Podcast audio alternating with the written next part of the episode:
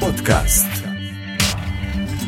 Всем привет! Вы слушаете 22 выпуск четвертого сезона подкаста RVPod. И с вами сегодня Александр Чаплинский. И Алексей Васильев. Ну что ж, давайте рассмотрим, что нового интересного произошло в мире Ruby и веба за прошлую неделю. Поехали. Итак, первая ми- э, новость из мира Ruby и Rails – это что же нового появилось у нас в Rails, опять боги Big Binary, а, в которой рассказывают, что появился новый аргумент Finish Option в методе Find in Batches. Кстати, я вообще даже не знал, что это есть такой метод, а, но оказывается он есть. А, Появился еще в Rails 4, который позволяет тебе находить в бэтчах, ты говоришь, откуда стартовать, то есть какой primary key, от какой начальной числа можно стартовать, и size. И он дальше продолжал себе спокойно итерировать. Э, В пятой версии добавили теперь finish, который будет означать, что primary key не должен э, превышать это значение, то есть какое-то там указанное. То есть Мгм. если он будет превышать, то он просто остановится и прекратит итерировать. Э, Надеюсь, это полезная штука. Опять же, не знаю, не использовал. Э, Но вот теперь появилась возможность указать, можем так назвать его between опцию для primary ключа. Мгм. Именно find М, batches. Ну, вообще, есть же такая еще штука, как Find Each, которая, ну, тоже полезная именно тем, что ты, если тебе нужно То взять, batch. допустим, э, все, все рекорды, но все их выгрести в память, это будет, конечно, довольно-таки жестко, в зависимости от Мгм. того, сколько записей в базе. И ты берешь, допустим, какими-то бэтчами, да, то есть там по дефолту, это, по-моему, тысяча рекордов, а ты можешь указать тоже, пробросить туда, поскольку их брать, э, вгружать в память и выполнять. Вот, э, вот это, скажем так, более advanced версия, в которой действительно можно натюнить все, все как нужно, да. То есть с, по и какими бэтчами и на чем закончить, да. Кстати, можно еще, если действительно, как ты говоришь, достаточно большое количество записей, э, не обязательно еще бэтчи использовать, а можно еще использовать э, database именно курсор. То есть у базы данных есть такая штука, называется курсор. Что ты делаешь? Ты типа говоришь, открываешь как бы транзакцию, назовем это так, и говоришь, что вот я создаю курсор на такой-то селект. Мгм. Он говорит, да, курсор создан, все отлично. И ты говоришь, отдай мне первые тысячу. Он такой чпок и выдал тебе. И ты с ними поработал, что-то сделал. А потом говоришь, «Э, курсор, мне бы еще следующую пачку. И вот так работаешь. То есть, получается, база тебе плюется пачками. Не ты, типа, там разграничиваешь как-то, а база именно тебя выплевывает пачками. Ну, а потом, получается, ты убираешь этот курсор. Мгм. То есть, Ну, собственно, я так и думал, что ты, вот когда зайдет речь о перформансе, оптимизации, ты скажешь, ну, можно же сделать еще не так, не обязательно использовать бэтчи, можно Ну, же писать SQL. Ну, понятное дело, ну, знаешь, как это часто бывает. У нас э, лю- любят люди такие приходят, такие, вот у нас была задача такая, мы там взяли это и написали на расте. Я говорю, что за задача? Ну, там, типа, сделать поиск там по каким-то там array, массиву более быстрый. Вот, я его загоняю просто в базу, индекс на него создаю и говорю, смотри, работает э, в log n раз быстрее. Мгм. Вот. Ну, по- потому что правильно, если бинарное дерево ты не крафтишь в памяти, то база данных будет быстрее. А, Просто правильно надо знать и использовать утилиты, которые уже есть под боком. Или помню, как показывали, вот мы занимаемся конвертацией а, CSV в TSV формат. Мгм. То есть comma separated в tab separated формат. И тоже на это писали там что-то на каком-то, на Go или на чем. Я такой сидел и говорю, чуваки, seed, э, есть такая утилита в Linux, скормил это на это, смотри, типа выплевывает хоть килограммы, типа мгновенно. Мгм. Но опять же, типа, кто подумал вообще про баш в этот момент?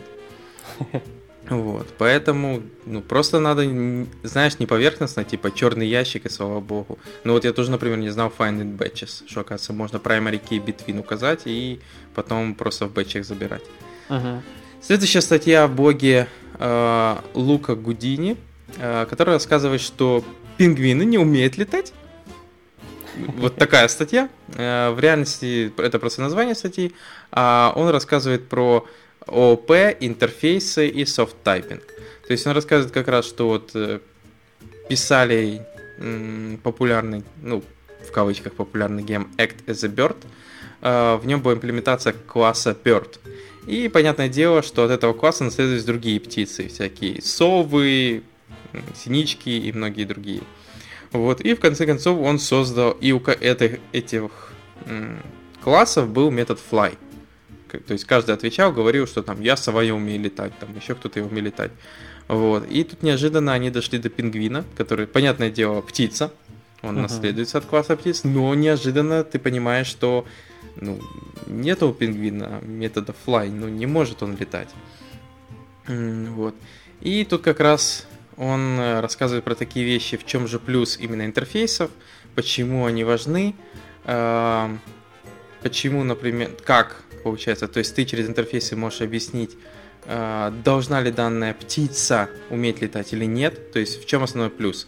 Что ты, например, создаешь класс птица, какая-нибудь там орел, и у тебя есть интерфейс, в котором указано, что интерфейс называется flying, полет, что в данном случае у такой птицы должен быть метод fly, летать.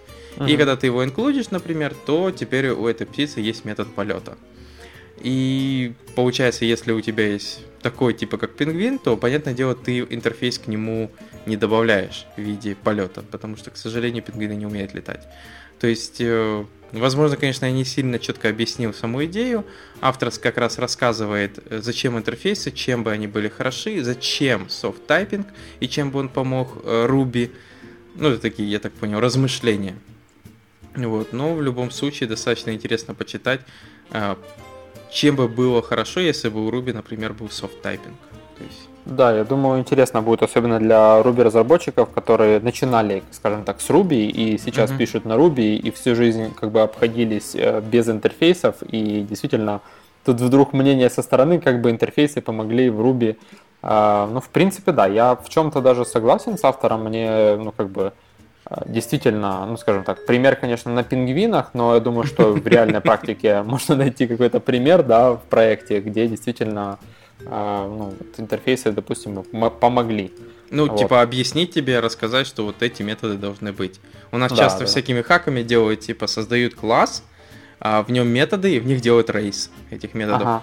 Даже была, помню, типа отдельная статья. Какой-то да. Абстра- абстракт класс, типа, да? Да, да, да, да, да. А потом mm-hmm. от него наследуется, и типа, если вызвать это методе без переопределения, то получается ошибка. Хотя mm-hmm. автор, помню, одной статьи говорил, зачем вы это делаете, если у вас нет этого метода, вы получите no method error, как бы тоже ошибку, которую вы вроде бы как ожидали. Ну, ну да. была, была пару подкастов назад, или не пару, а много, но в любом случае тоже было смешно прочитать и про такую вещь, что не надо такого делать.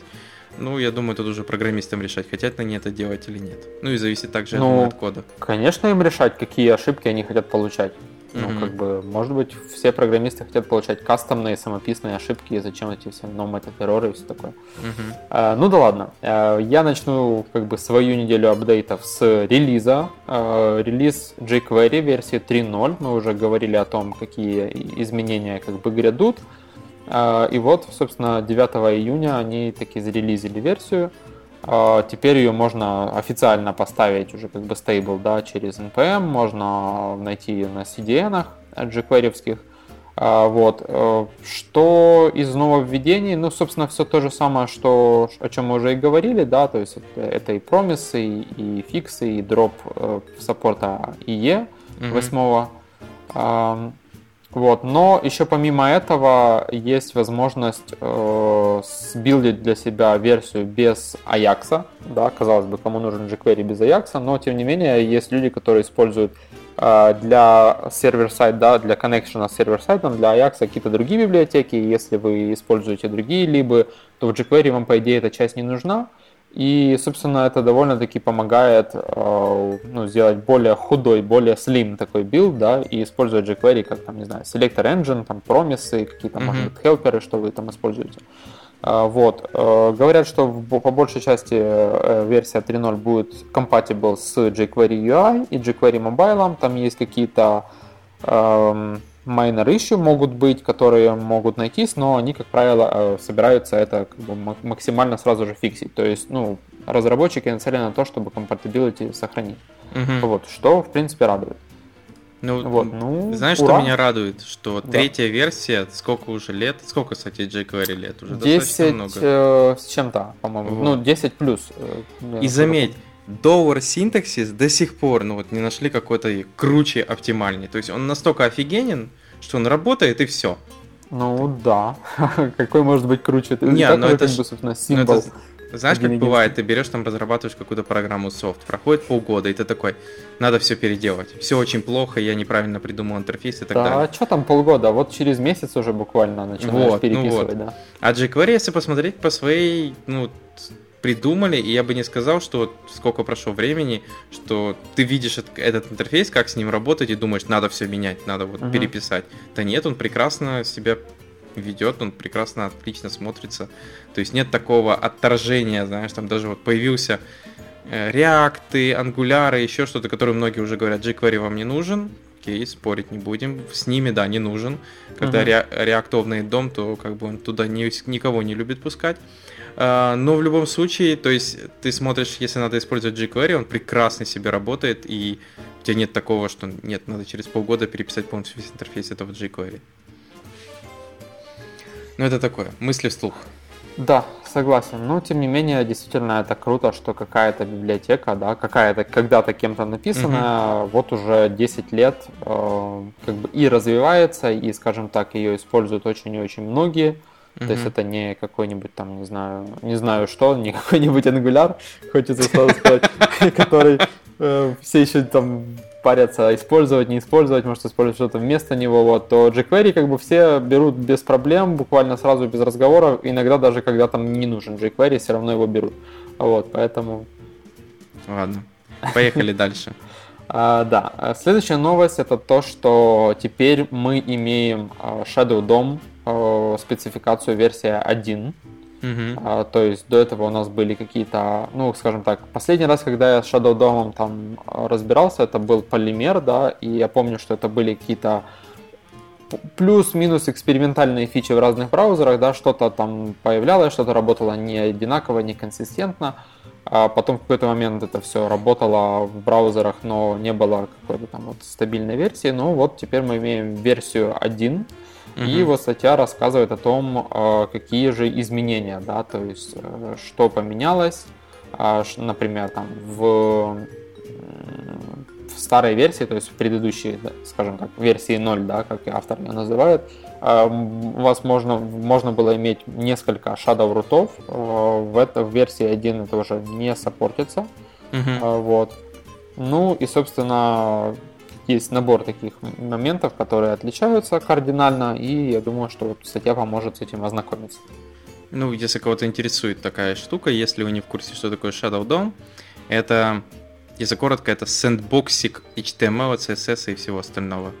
Наверное, грубо вот так можно это назвать. Ну да, это изолированный, скажем так, э, фрагмент э, да. документа, да, котором можно там, наваять какую-то структуру и, собственно, потом его каким-либо образом переиспользовать. Это могут быть компоненты, это можно, как бы, ну, грубо говоря, никакие стили, никакие э, скрипты JS. не влияют, ну, да, да. Не, не влияют на этот кусок, и из, из него, собственно, тоже как бы не, э, не происходит никакой... Я думаю, ближайший на аналог, если грубо назвать, это iFrame. Ну, наверное, document fragment, я бы сказал так. типа. Окей, да, Ну, да, возможно. Вот. Ну, имеется в виду, что я думаю, самое главное его был плюс, чем он мне нравился. Он решал именно проблему с CSS, потому что JS это еще такое, ну, там как-то можно разрулить, а вот CSS, я прекрасно помню эту проблему, что ты там добавляешь какую-то новую библиотеку именно для этой страницы, и у тебя неожиданно там часть стилей начинает ломаться, потому что они, оказывается, переписались какие-то. Потому что имена совпадают с селекторов. У того есть BTN, и у этого есть BTN, например. Ну да, скажем так, инкапсуляция, как бы это довольно-таки животрепещущая проблема, поэтому угу. здесь тоже. Так, хорошо. Вот. И еще один, скажем так, почти релиз. Э, на самом деле еще пока библиотека находится в альфа-версии, да, но вот Bootstrap, как мы уже давно о нем, наверное, не вспоминали, и не знаю, сейчас используют ли люди еще Bootstrap, я думаю, что используют. Вот, на подходе версия 4, Mm-hmm. на данный момент она в альфе, но вот уже э, есть статья на тему того, что же все-таки с визуальной точки зрения поменяется в Bootstrap версии 4.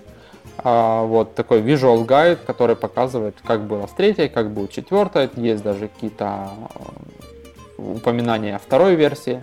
Вот, ну, что могу сказать, тенденция, э, скажем так, если после второй, со второй на третью мы переходили от градиентов к флетовому такому UI, то здесь особой такой заметной миграции нету, то есть мы как бы остаемся все flat UI, но все становится больше. То есть line height больше, шрифты больше, все становится более таким, э, не знаю, а, адаптивным, что ли, под мобильные устройства еще больше. Угу. Вот, то есть как-то так. А ну, Flat, потому что, я думаю, все еще в моде, поэтому он остается. То есть ну, э, да. появится что-то другое, то перейдут, наверное. Но вообще, да, все становится, я смотрю, больше, больше, больше. Эм, грид-систему поменяли опять. Не знаю, насколько будут довольны люди. Вот. У них появился еще XL Grid Tire. То есть, uh-huh. типа, я так понял, для большущих экранов.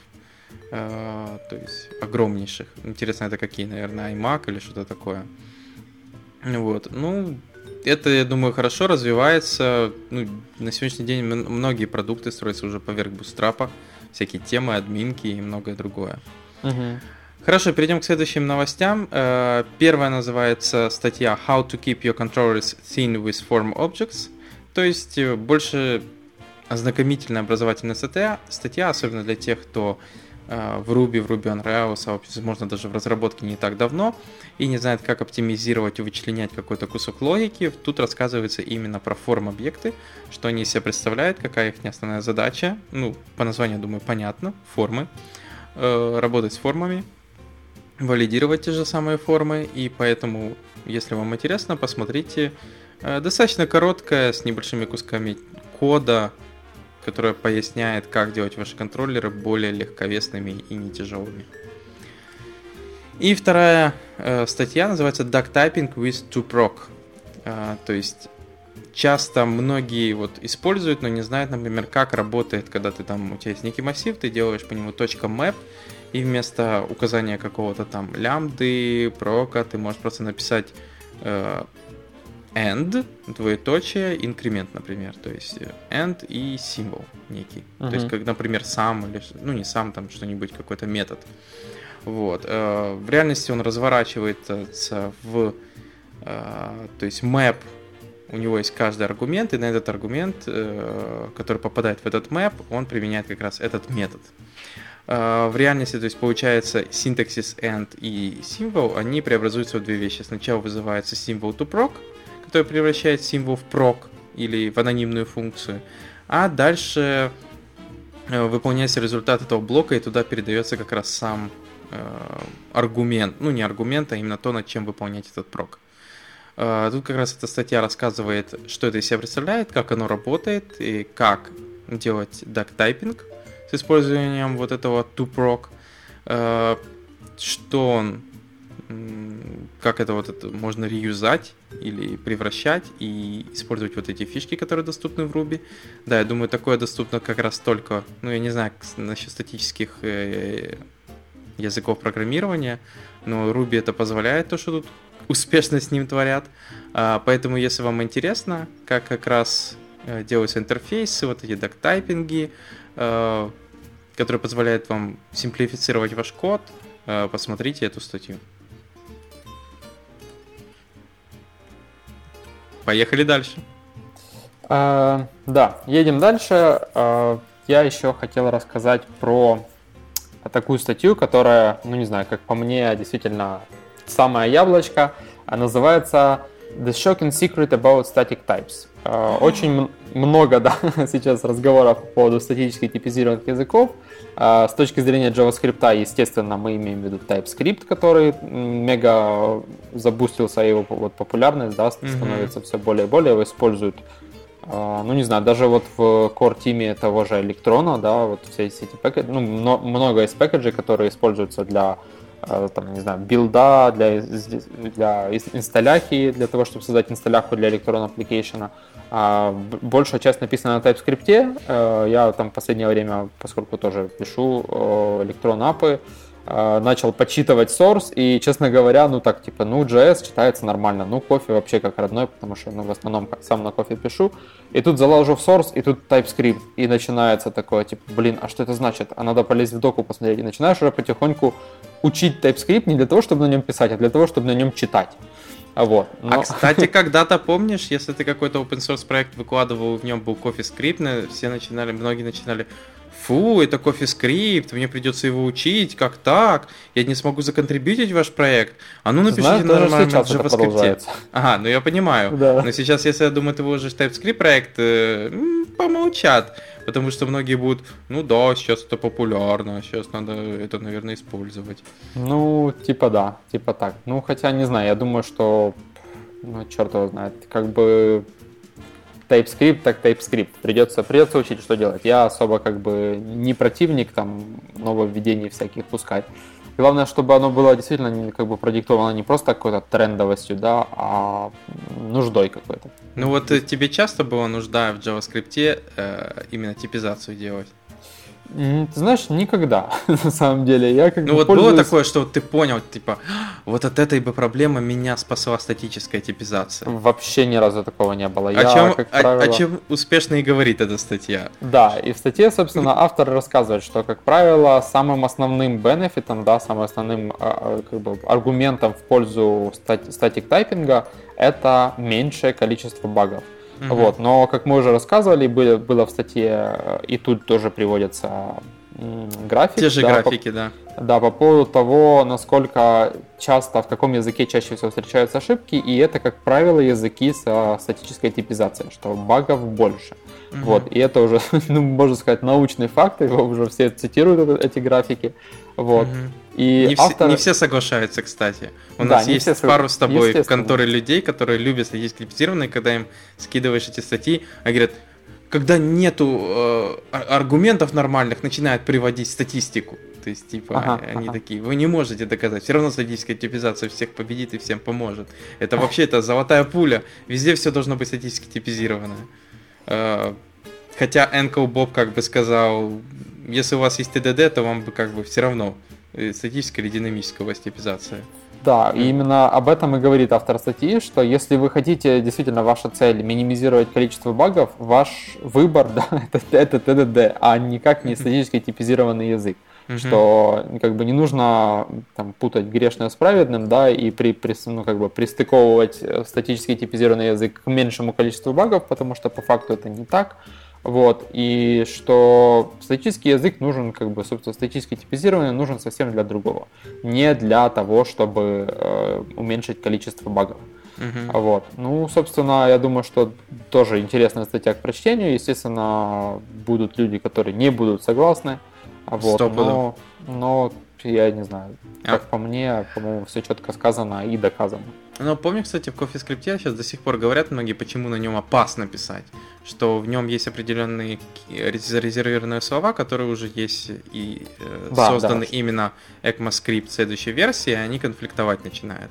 Так вот, если подумать, в TypeScript тоже есть конфликтные кейворды, э, type фичи, например, интерфейс или implements, угу. которого как бы у ECMAScript своя, своя типа методика именно имплементации этой штуки. А, поэтому тоже может быть интересно. Ну, но я думаю, TypeScript тоже будет пытаться это фиксить, как и CoffeeScript.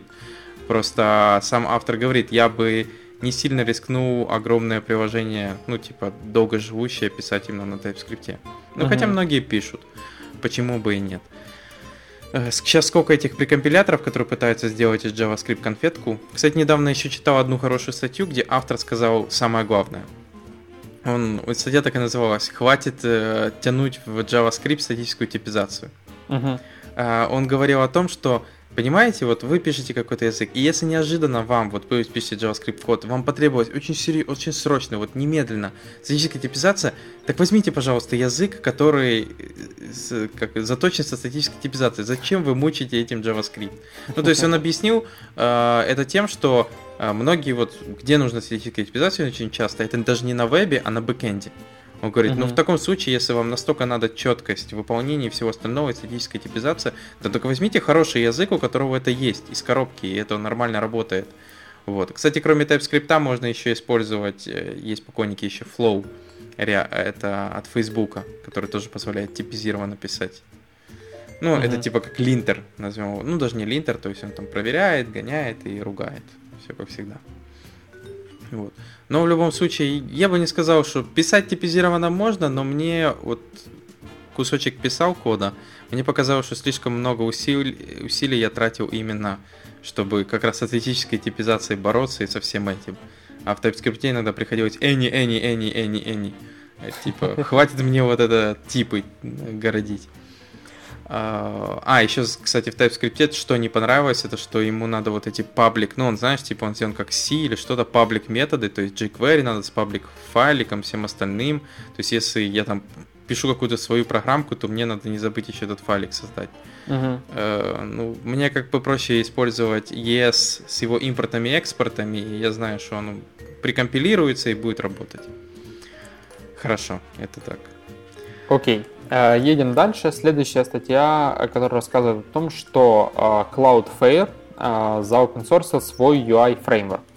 Вот, казалось бы, куда еще этих UI фреймворков open source, вот, но, как рассказывают здесь в статье, что они это сделали не потому, что их, грубо говоря, кнопки лучше, чем и красивее, чем чьи-то другие кнопки. Просто они хотели поделиться какими-то инженерными решениями, да, и какими-то компонентами, которые они вот у себя реализовали и придумали. Вот, поделиться с миром, чтобы кто-то для себя взял что-то полезное. Вот, в свое время а, Cloudflare приняли решение переписывать свое приложение с Backbone и Marionette на React. А, ну, собственно, почему бы и нет, действительно, если делать больше нечего, то можно как бы и переписать. А, вот. И как бы в результате они взяли из ну, как бы существующий UI фреймворк на Backbone и переделали его полностью с нуля на React. Вот. И таким образом э, зарелизили более 50 пэкэджей, вот, которые, каждый из которых содержит какие-то компоненты, хелперы и так далее. Вот. И это все называется CFUI, Cloudflare UI. Ну, компонентов у них тут, конечно, дофига. Очень напоминает немножко э, Bootstrap компоненты, знаешь, там карточки, uh-huh. коллауты. То есть это тоже вот э, у них вот компонент вот смотрится там типа хочешь табы, то есть накидал и у тебя будут рабочие табы, Bootstrap так же, там JavaScript uh-huh. подключаешь и вперед. Ну а тут компонент типа врубаешь в React и у тебя рабочие табы есть. Единственное, конечно, да. оно смотрится, я бы не сказал, что супер круто. Угу. Им, я думаю, еще над дизайном надо поработать. Окей, я с этим согласен, но есть очень важный ключевой компонент – React. Теперь эта штука вместе с React. Все, это уже пол, пол так сказать, дела. А, типа успеха? Для, для успеха, да, да, да. Ну, понятно. Ну, сейчас все на реакте. Знаешь, это да. как теория большого взрыва было. Как нам сделать вот эти там какие-то штучки популярнее, чтобы продавались. Давайте туда добавим Bluetooth, потому что все с Bluetooth станет круче. Вот это то же да. самое. Сейчас все с React становится круче. Хорошо, перейдем к следующей статье по Ruby. Это How to Spy on a Ruby Program.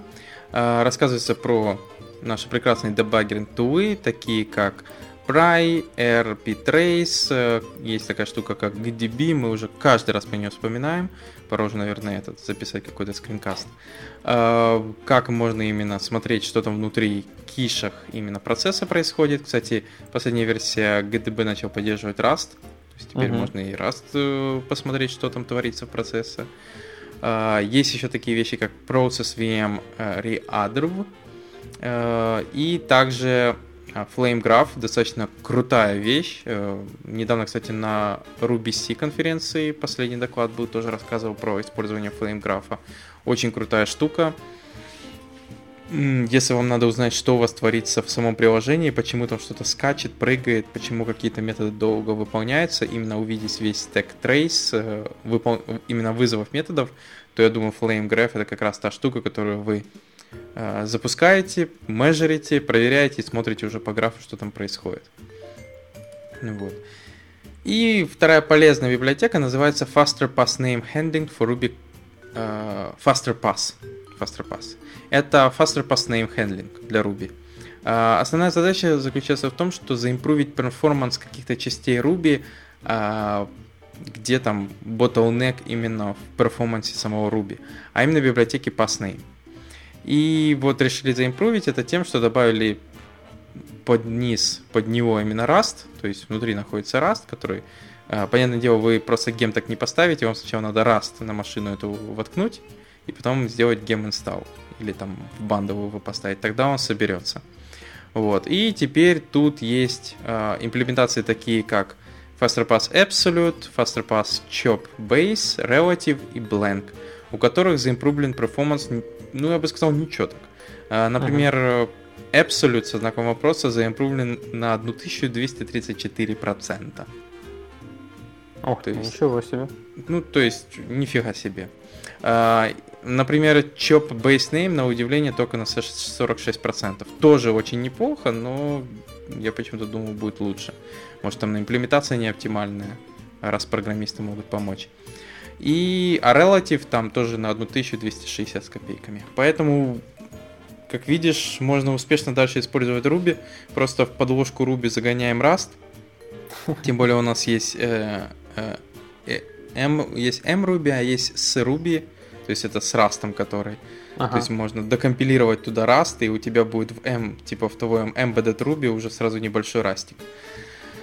Э, я думаю, тоже хорошая мысль. В таком случае там у нас были подобные библиотеки, например, FastBlank, которая типа операция blank со знаком вопроса, она оптимизируется тем, что кусок этот кода выносился в C. И в таком случае, mm-hmm. поскольку эта операция активно используется особенно в Rails приложениях, то оптимизируется скорость кода. Ну и то же самое, например, JSON dump, load, это же тоже оптимальные сейчас варианты оптимизации. А, поэтому для тех, кому интересно, если вы работаете с passName объектом и захотите заимпровить перформанс вашего приложения, и вы можете поставить Rust на серваке, в котором это будет крутиться, милости прошу, используйте с удовольствием. Окей. А, есть еще несколько интересных, а, скажем так, тулов, mm-hmm. первый из которых э, называется V7. А, по аналогии с V8, это JavaScript Engine, э, который сам по себе embedded. Он написан на C и позволяет как бы встраивать его на какие-либо девайсы. То есть, по сути, мы можем при помощи вот этого engine да, на JavaScript писать ну, какие-либо программы для Internet of Things. То есть мы можем на реальный хард ставить этот engine и ранать код. Вот, который, собственно, в чем, в чем его суть? Он э, маленький по размеру, да, то есть компилируемый core э, от 40 до 200 э, килобайт. Э, от чего зависит, честно говоря, я так и не понял. А я думаю, вот. от, э, как его, опера... ну не операционки, железа, на котором ты это будешь компилировать. Там же разный компилятор по-разному будет оптимизировать инструкции кодов. Да, ну, кода. возможно. Угу. Вот, ну, собственно, действительно прикольная штука, если вы интересуетесь не только вебом, да, а вот такими вещами, как, э, не знаю, там, какие-нибудь дрончики или там, не знаю, камеры, лампочки и так далее, то есть какие-то хардовые штуки, и пишете на JavaScript, почему бы и нет, действительно, теперь это можно, э, собственно, запускать и даже копилить свой engine для этого. Я вспомнил прекрасные конференции, многие разные, которые там выходит докладчик, говорит, вот мы взяли там какую-то вот эту штуку, сильно прооптимизировали, обрезали, всунули сюда, засунули на железку, и в конце там показывают, э, что она там, например, пропеллер закрутился или замигал диодик. Ага. Э, ну, то есть, конечно, мало практичного от этой штуки можно добиться, но тут, э, что интересно, то есть они говорят very easy to integrate, копируешь V7H и V7C и все, и у тебя в проекте будет V-Engine. Единственное, только непонятно, то есть у них, я так понял, стандарт только JavaScript 5.1 и ECMA тесты он проходит, но я так понял, не самый последний, ну, то есть не 2015. Угу, Поэтому ну называется, да. наверное, V7. До V8 еще не дорос. А, но в любом случае, честно, я даже не могу придумать, зачем JavaScript. Ну, хотя, может, NPM туда какой-то воткнуть, какую-то калькуляцию выполнять. Сейчас это популярно. Почему бы и нет? То есть у тебя будет железка, которая будет выполнять JavaScript. А, какой-то ну, воркер. Да. Вот, поэтому Смотрите, пробуйте. Если у кого-то есть железка, попробуйте это туда воткнуть. Тоже интересно, что из этого получится. Единственное, что для многих может быть непривлекательна лицензия. Э, потому что лицензия GPL. Ага. Э, а минус этой лицензии заключается в том, что если ты на основе этой штуки делаешь какой-то коммерческий продукт, то он тоже должен быть за open source под этой же лицензией. Угу. То есть ты не можешь его сделать closed source. Так что как-то так. С осторожностью, парни. Мы так расхвалили, расхвалили, но сказали по поводу лицензии. Окей, э, следующая библиотека называется Sabertooth.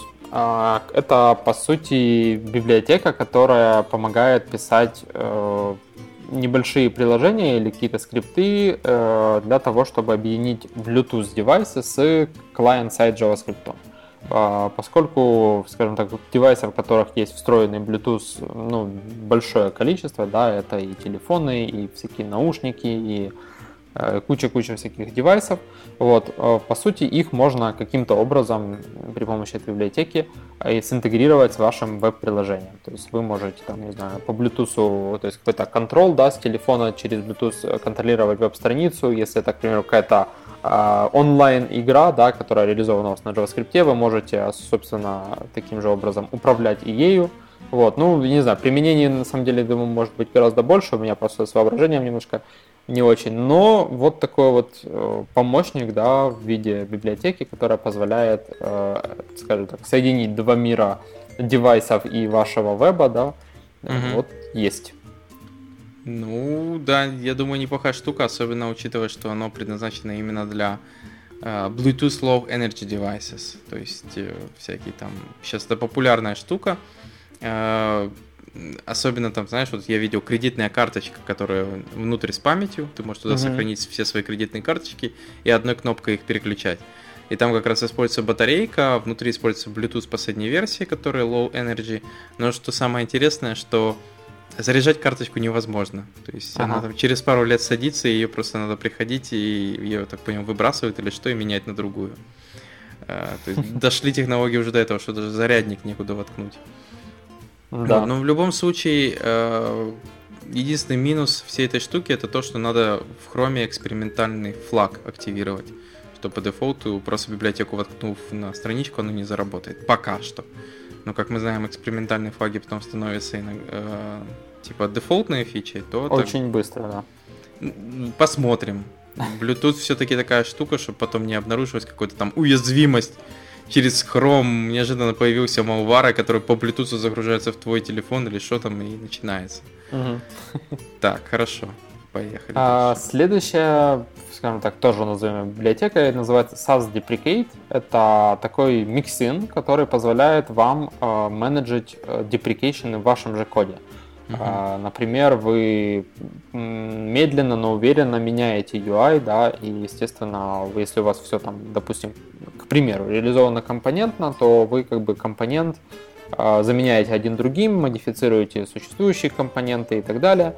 Вот. И наступает момент, когда у вас есть какие-то версии вашего UI, и вы хотите от версии к версии а, к примеру, что-то когда-нибудь выбросить. И если у вас над проектом работает не один инженер, а несколько, а вам было бы неплохо как-то инженеров э, предупредить о том, что в следующей версии там UI какой-то из компонентов а, будет выброшен, то есть ну, как бы на, на текущий момент дать какой-то deprecation warning, чтобы инженеры знали, что либо а, не использовать этот компонент, либо вместо него использовать какой-то другой.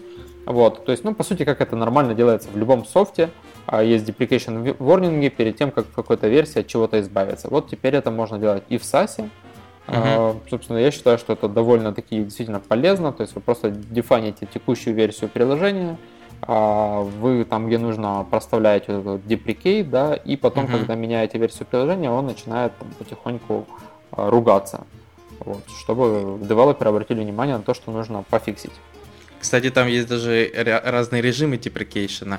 То есть по дефолту он sensitive, э, sensible, это типа output warning э, по поводу, но ты можешь поставить его fail, и в таком случае он просто перестанет компилировать твой Sass с ошибкой, именно вот этой deprecation. Ну, это жесткий, наверное, режим. Но да, иногда в, в особо разбитых командах, когда, например, команды вообще разношерстные, имеется в виду там одни, одни от одной фирмы, другие от другой, и все работают над одним проектом, я, мы иногда выставляем fail именно, потому что люди многие плюют, даже плюют на эти варнинги и не смотрят на них, то есть им все равно.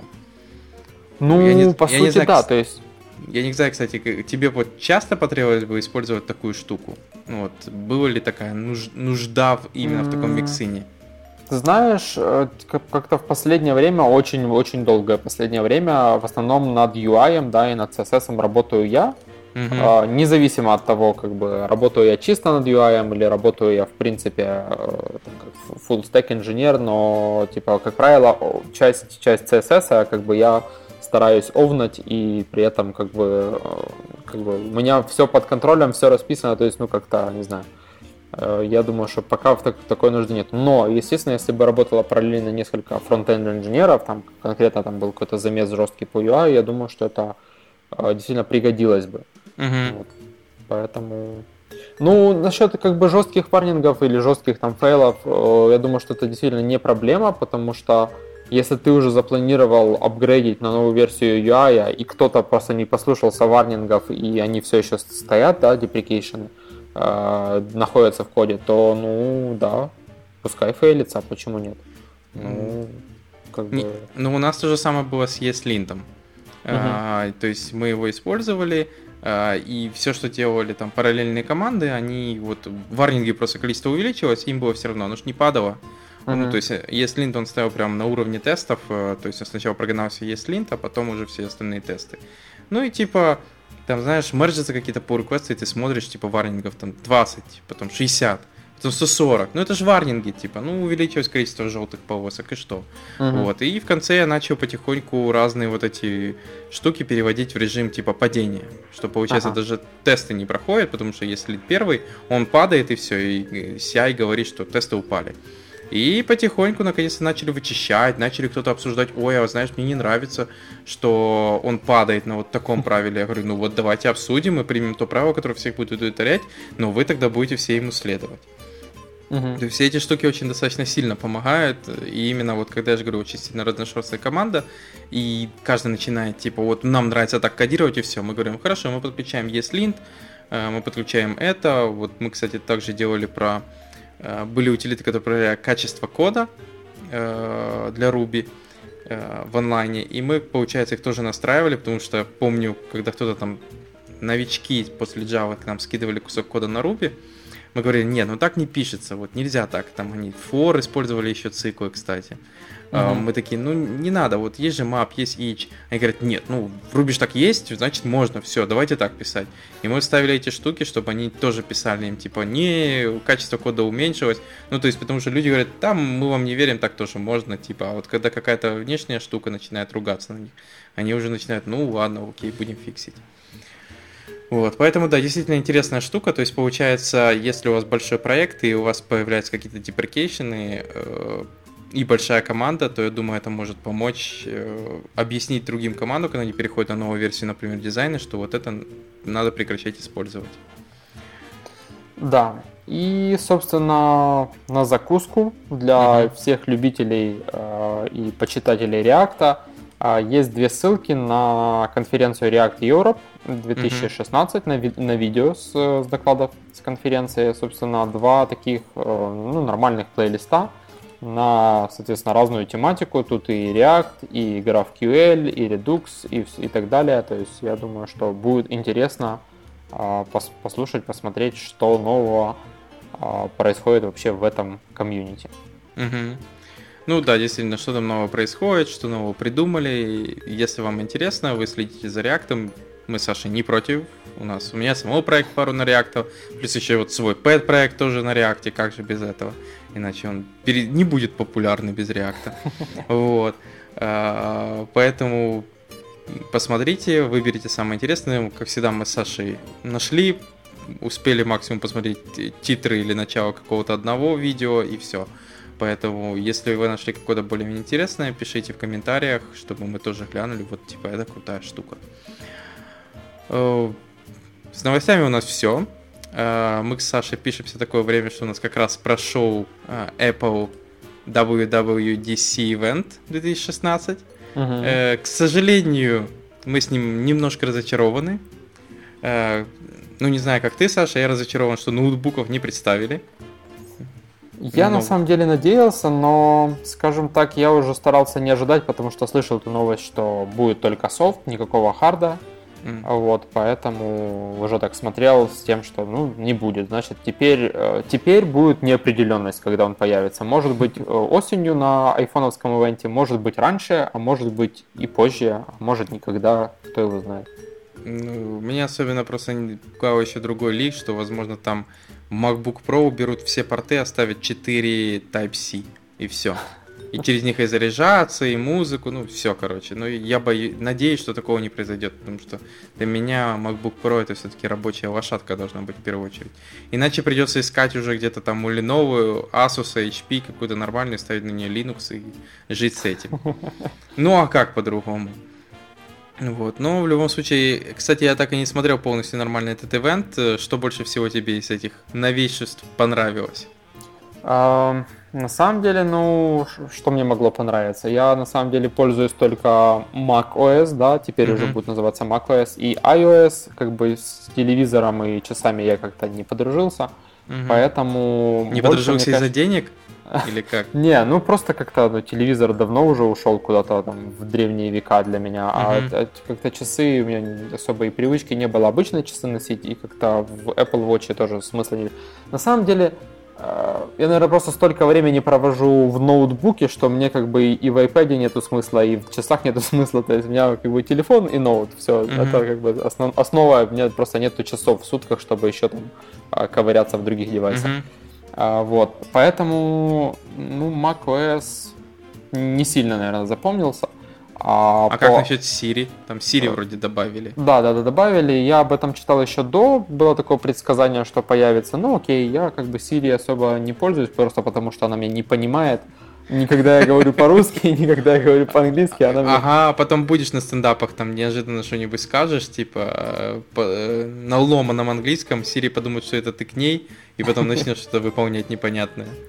Вот, ну да, ну то есть как бы я как-то по OS X э, или macOS не сильно, но вот iOS мне понравился, действительно массивный такой апдейт был, действительно 10 таких фич, Mm-hmm. Полезный, не полезный уже вопрос третий, но на самом деле нововведений достаточно. Mm-hmm. Вот, и, ну да, наверное, iOS самое такое более-менее ожидаемое и прикольное. И я смотрю, они пытаются учить детей на Swift программировать. да, есть, ну, типа... неплохая ну, инициатива, на самом деле. Кстати, да, мне тоже нравится, что Swift это, возможно, будет как Паскаль когда-то. Вот я учился, мой первый язык был Паскаль, Турбо Паскаль. Mm-hmm. И а теперь вот, да, действительно, что ребенку уже мне, у меня пока нету, тут только код, но имеется в виду, что если там захочет, я не буду заставлять, я все-таки нет. Э, ну, не согласись, плохой человек. С Паскалем не было такого интерактивного и крутого э, интерфейса, да, да, с которым да, да, ты да. как бы коммуницируешь и пишешь что-то, да. Зато... мы учили просто код на черном фоне. Нет, ну зато я тогда узнал, что такое псевдографика и как можно ее использовать и создавать ну, да. типографику. Ты честно, не типографику, не так, не типографику, а типографику. Типографику. Да-да-да, не та типографика, которая там с Керлингом и всем остальным. Вот, ну вообще достаточно интересно. И еще такая интересная новость произошла, это то, что Microsoft купила LinkedIn.